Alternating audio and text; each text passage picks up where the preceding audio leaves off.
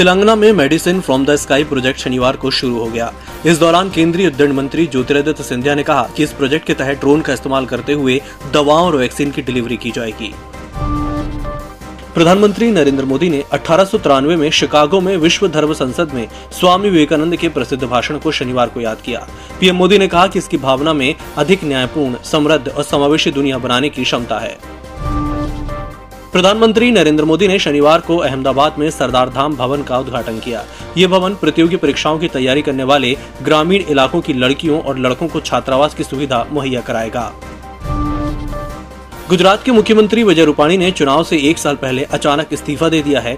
Media से बात करते हुए उन्होंने कहा कि पार्टी में समय के साथ दायित्व बदलते रहते हैं। भाजपा में ये स्वाभाविक प्रक्रिया है। मुझे पाँच साल के लिए मुख्यमंत्री की ज़िम्मेदारी मिली, जो मैंने पूरी की है। छत्तीसगढ़ के मुख्यमंत्री भूपेश बघेल के पिता नंद कुमार बघेल को जमानत मिल गई है। शुक्रवार शाम को उन्हें जेल से रिहा कर दिया गया। रायपुर जिला अदालत ने दस हज़ार रूपए के बॉन्ड पर उन्हें रिहा करने का आदेश दिया। दिल्ली में शुक्रवार रात शुरू हुई बारिश ने लोगों की परेशानी बढ़ा दी है। यहाँ 40 साल बाद इतनी बारिश हुई है। मोतीबाग आर के पुरम सहित दक्षिणी दिल्ली के कई इलाकों में सड़कों पर पानी भर गया है और यहाँ से आने जाने वाले लोगों को मुसीबतों का सामना करना पड़ रहा है। बख्तरबंद वाहन और सैन्य उपकरण भेजे रूस ने पंजशीर के सहयोगी तजाकिस्तान को 12 दख्तरबंद वाहन और सैन्य उपकरणों का जखीरा भेजा है। रक्षा मंत्रालय के एक बयान में मेजर जनरल येवगेनी ने कहा कि तजाकिस्तान की दक्षिणी सीमा के पास बढ़ती अस्थिरता को देखते हुए हम अपने राज्यों की सुरक्षा सुनिश्चित करने के लिए मिलकर काम कर रहे हैं। टीएमसी सांसद और पश्चिम बंगाल की मुख्यमंत्री ममता बनर्जी के भतीजे अभिषेक बनर्जी को ईडी ने तीसरी बार समन भेजा है। जाँच एजेंसी ने उन्हें कोयला तस्करी मामले में पूछताछ के लिए 21 सितंबर को दिल्ली बुलाया है।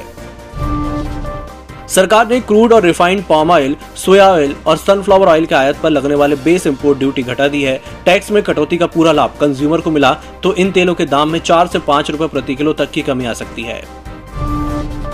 ओडिशा में पुरी पुलिस ने फर्जी आरटीपीसीआर सर्टिफिकेट रैकेट चलाने के आरोप में तीन मामले दर्ज किए हैं और 12 लोगों को गिरफ़्तार किया है।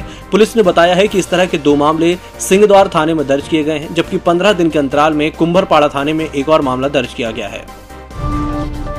म्यांमार में मिलिशिया और सुरक्षा बलों के बीच लड़ाई में कम से कम 20 लोग मारे गए हैं। गुरुवार को उत्तर पश्चिमी मेकवे टाउनशिप के पास लड़ाई शुरू हुई। एक्टिविस्ट और सैन्य विरोधी बलों ने शनिवार को अंतर्राष्ट्रीय समुदाय से कार्रवाई करने की अपील की है। हरियाणा के करनाल जिला प्रशासन और किसानों के बीच दो मांगों पर समझौता हो गया है। एक, बस्ताड़ा में हुए लाठीचार्ज की जाँच और दूसरी, मृतक के परिजनों की डीसी रेट पर नौकरी। एसडीएम आयुष सिन्हा को छुट्टी पर भेज दिया गया है। साथ ही धरना खत्म हो गया है।